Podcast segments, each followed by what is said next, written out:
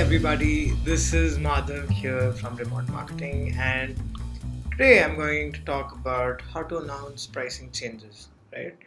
Um, so, a lot of companies do pricing changes, you know, at the early stage, at the later stage, and that's primarily because of like, you know, one if one of these reasons, you know, number one, it's to become more competitive in the market. So, let's say you know a company decided a price for their product and then um, you know and then they just went with it. And then when they realized that in the market most of the competitors are kind of priced at a certain um, you know price point uh, which could be lower than yours um, to stay more competitive they would kind of decrease their prices um, just to kind of attract more customers.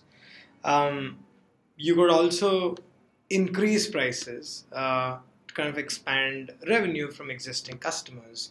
So you, you know a lot of companies add new pricing tiers, they raise their pricing, and here's the fact: uh, you know as companies keep growing, all software prices need to keep increasing. That's going to be that is standard. You cannot expect uh, you know a tech company to provide the same price for their products um, today and 20 years from now because there's inflation, there's rising costs, and all of that. And also, the companies have their own growth targets, so they will always keep increasing, right? That is a fact. So, if you as a business are not increasing your prices, you know, it's it's not good, especially if you've not increased your prices in the last five or six years. Um, and the thing is, in at close in you know in January 2019, we did roll out a new pricing for all of our customers. Our, our first pricing change that happened in like five or six years, and it was like a due thing. It was, you know, uh, it was delayed, uh, you know, for for numerous reasons, but it had to happen, and we did that. But before we actually announced that pricing change, there was a lot of pre-planning that was done. And just through all of that experience today, I'd like to share about when, if you as a business are announcing pricing changes, how to go ahead with that uh, correctly. Because here's the problem. Um, when a company rolls out pricing changes, you know, things can get very tricky. You know, because a lot of competitors are always kind of watching their competitors, so they're watching you, and you know they're just waiting to make the best out of a bad opportunity that you throw out, right, and steal away your customers um, and and that and that could be a huge problem, right? And the other issue is that when a new pricing change is rolled out, right, irrespective of it's a lowering of pricing or increasing of pricing, you're essentially throwing all of your customers in the purchase decision again. There, you know, there'll, there'll be a question that'll pop up like, should we be paying this much for this tool? Should we stick with this tool, or is this a good time to kind of evaluate you know other options in the market right? Maybe it's a good time to evaluate now. And both of these things can make things very tricky for a business because if a pricing change is not rolled out correctly it can be disastrous. It can i wouldn't say make or break a make or break a business but it can significantly impact your growth targets you know how you're growing this year. And you know it could obviously cause a slow decline into your business. You could just lose your uh, market leadership. And there are a bunch of examples like that. The most recent one that I can remember is uh, th- there was an email marketing software called Drip. St- it still is there. And then they rolled out new pricing, uh, you know, around the end of last year. And the kind of backlash that, you know, people gave on Twitter and all of that saying that um, you know, they didn't announce the price. like for them. The announcement was basically like this: that you know, I think it was something like I'm not, I'm not hundred percent sure. I'll have to get back on this, but it was basically like from tomorrow, you know, your pricing is going to change, or like from ten days from now, your pricing is going to change. And these, you know, all users are like, what the, you know, like how are we going to cope? Like when you're rolling out a pricing change, you need to take care of your existing customers. You know, if it's like a significant change, let's say from hundred dollars per user to 125 dollars per user, right? That's a 25 percent increase. And if you're going to do that overnight, um, it's let's say for someone who's got like I don't know, you know, 10 or 20 users, and I'm talking about a very small customer, it's a huge increase in their uh, expenses. And they deserve to at least know about this a little in advance, let apart other things, right? So I the pricing was not the issue in Drip's case, it was the way they rolled it out. Um, and considering that the product was not you know in the best of its shape at that time. There were a lot of people who were like you know what? What's, what's wrong with drip it's not that great of a tool. And then they're increasing prices without telling us i shouldn't stay with them. And then i saw a bunch of other email marketing softwares who started capitalizing on their opportunities there was uh, companies uh, you know like convertkit and sumo's email marketing software and all of these other companies were like on twitter saying that hey if you are a drip customer and you've been affected by this new pricing, um, you should check out our software. It's cheaper. It's all of that. And you saw a lot of people migrating uh, to other tools, which is obviously not a great scenario, right? Um, so we were aware about that, and I want to talk about when we rolled out closest pass, uh, Close's pricing. There was thankfully no negative uh, feedback. Uh, there was no negative uh, talk on social media. We didn't get a lot of people because we planned it out a lot in advance. And the other thing was we prepared for like you know the best case and the worst case scenarios and everything. And um, whatever we had our expectation in mind when we decided to go with the pricing change, that was the pricing. Uh, that was what it looked like. So I'm going to talk about you know learnings from announcing pricing changes and how you can do that properly when you're doing that, right? So the first thing, most important, you need number one, you need to calculate your you know best case scenario and worst case scenario, right?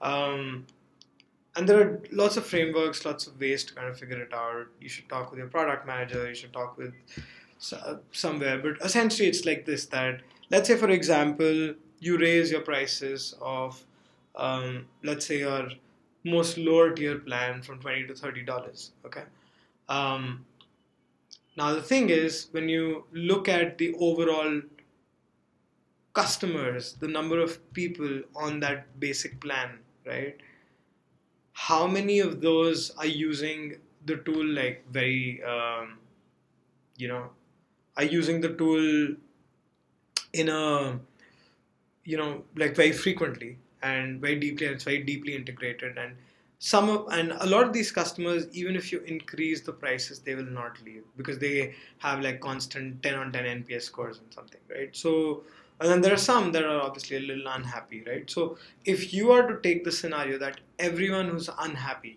right will opt out right how much is it going to affect your revenue right that's the worst case scenario we're talking about something where all customers when they hear about the pricing change, especially in that plan, who are unhappy, they leave. Right? That's your worst case scenario. And the definitions could be very different. Uh, but you're basically prepping for the worst. And then the best case scenario where nobody does anything, right? Nobody does any kind of change, right? So then when that pricing change happens, how much is it going to like not affect you or like how much is your revenue going to grow? And when you consider these two things, you have a baseline that here's how bad it can get and here's how good it can get. Um, so, uh, so yeah, that's you need to calculate your best case and worst case scenario? The second thing that you got to do is you need to reduce any potential negative impact. Okay, so um, you have to sit down and you know look at all sorts of angles and perspectives and see where you know we could make ourselves ready to reduce this negative impact because when a pricing change happens there's going to be a lot of critics and there's going to be people who who understand as well right um, and so the way you know i would look at it is uh, when i know that let's say i have two or three very close competitors who are always watching us right? Or who we compete like directly with right? For those specific cases i would create you know comparison pages. I would create like how we are better than the competitors in terms of pricing in terms of product feature set um, you know overall solutions packaging whatever you uh, offer right So I would create those. So let's say, for example, when the pricing change happens, you can be like, I understand that this is not the ideal scenario, but we're still the best tool out there, and you can compare it with these tools, or you know, like compare us and see how we perform, right? So comparison pages are huge. Um, the second thing is you obviously need to update pricing change across all 30 third party sites and uh, you know internal site assets. And the reason is because let's say if it's not updated, let's say there the original pricing was twenty dollars, right?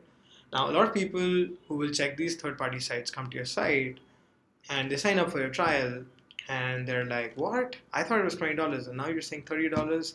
This is just not right. Like how can you, you know, show that price there? And then there's going to be disputes and the, you know you'll have a bad reputation with someone who's just trialing your software. So updating pricing across, you know, the web, including your own site and third-party listings, is very very important. Um, I, have I've seen the potential negative impact of that firsthand, and it can cause a lot of uh, pressure on your support team as well, right? Um, and then you could also kind of um, you know reduce potential negative impact by you know having like a pricing rollout timeline. You know, so maybe you can roll out pricing on one day straight, like one public launch, and everybody gets the same pricing. Or you could do it gradually. You know, you could be like uh, our most, our highest revenue customers can receive uh, the notification that their pricing is going to change and move them to you know um, different contracts. Tell them much early on, and then you move to like the uh, lesser revenue customers and you keep going trickling down right? Uh, until you reach like the least paying customers uh, and you announce it to them. That is one way. Or the other ways which is very popular is you decide one specific date and then you basically announce it. Um, and number four is basically another way to also do that is you can decide how much time you want to give to your customers to accommodate this pricing change. Um, 15 days is usually too less. I would lean towards at least about uh, minimum one month. You know, should be even more, but minimum one month because you want to make it, you know, uh, easy for them. Okay. So yeah, these, I think these are just some of the ways you can reduce negative impact.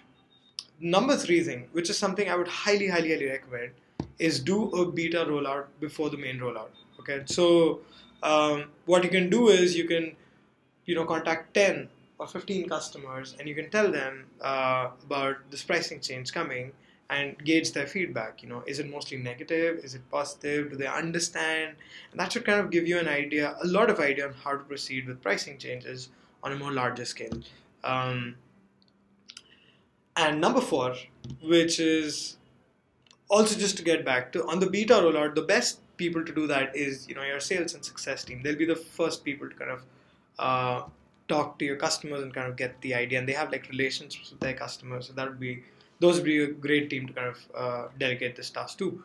Um, and then the last option, uh, the last step that you need to obviously remember when rolling out a pricing change is offer the option to grandfather prices for existing customers. So that's a huge, huge critical point because a lot of these customers have been with you for a very long time, right? So when a pricing change happens, you kind of you need to show them some kind of loyalty, right? So you can you can you know you, you can grandfather prices um, for one year for six months. Um, usually, you know, in software, it's mostly like a year. And when you're kind of offering the option for one year, what a lot of companies do is they try to get these customers on an annual contract. Uh, just because then we know that they'll at least stick on for the next one year, right? Um, so offer the option to grandfather, and yeah, that's pretty much it. And then uh, you can obviously create a lot of assets when, let's say, a pricing change happens. You can say why you did the pricing change, what changed in the product, what we've planned in the next one year, what the roadmap looks like. Um, every question answered like how does this pricing look like for me how much is it going to cost me maybe a calculator there or something like um, you know, is this pricing uh, going to be uh, not there for like the old customers is going to be only for the new customers is going to be for everybody the date it launches all of those. I would suggest you create uh, an internal faq document where you can just discuss about this with the team and then kind of publish uh, a fancier version of that faq document on the site. So it's a lot clearer for everybody that you know here's how it works.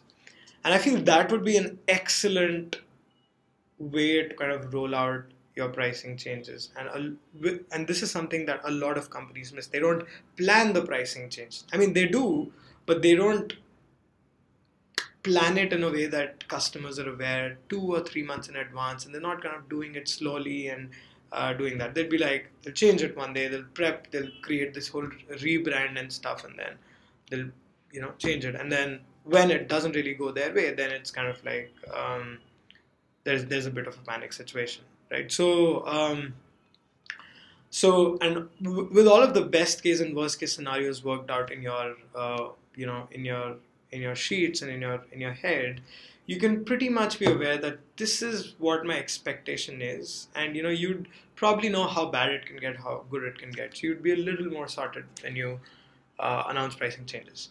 So anyway, this is th- these were my experiences when we rolled out pricing changes.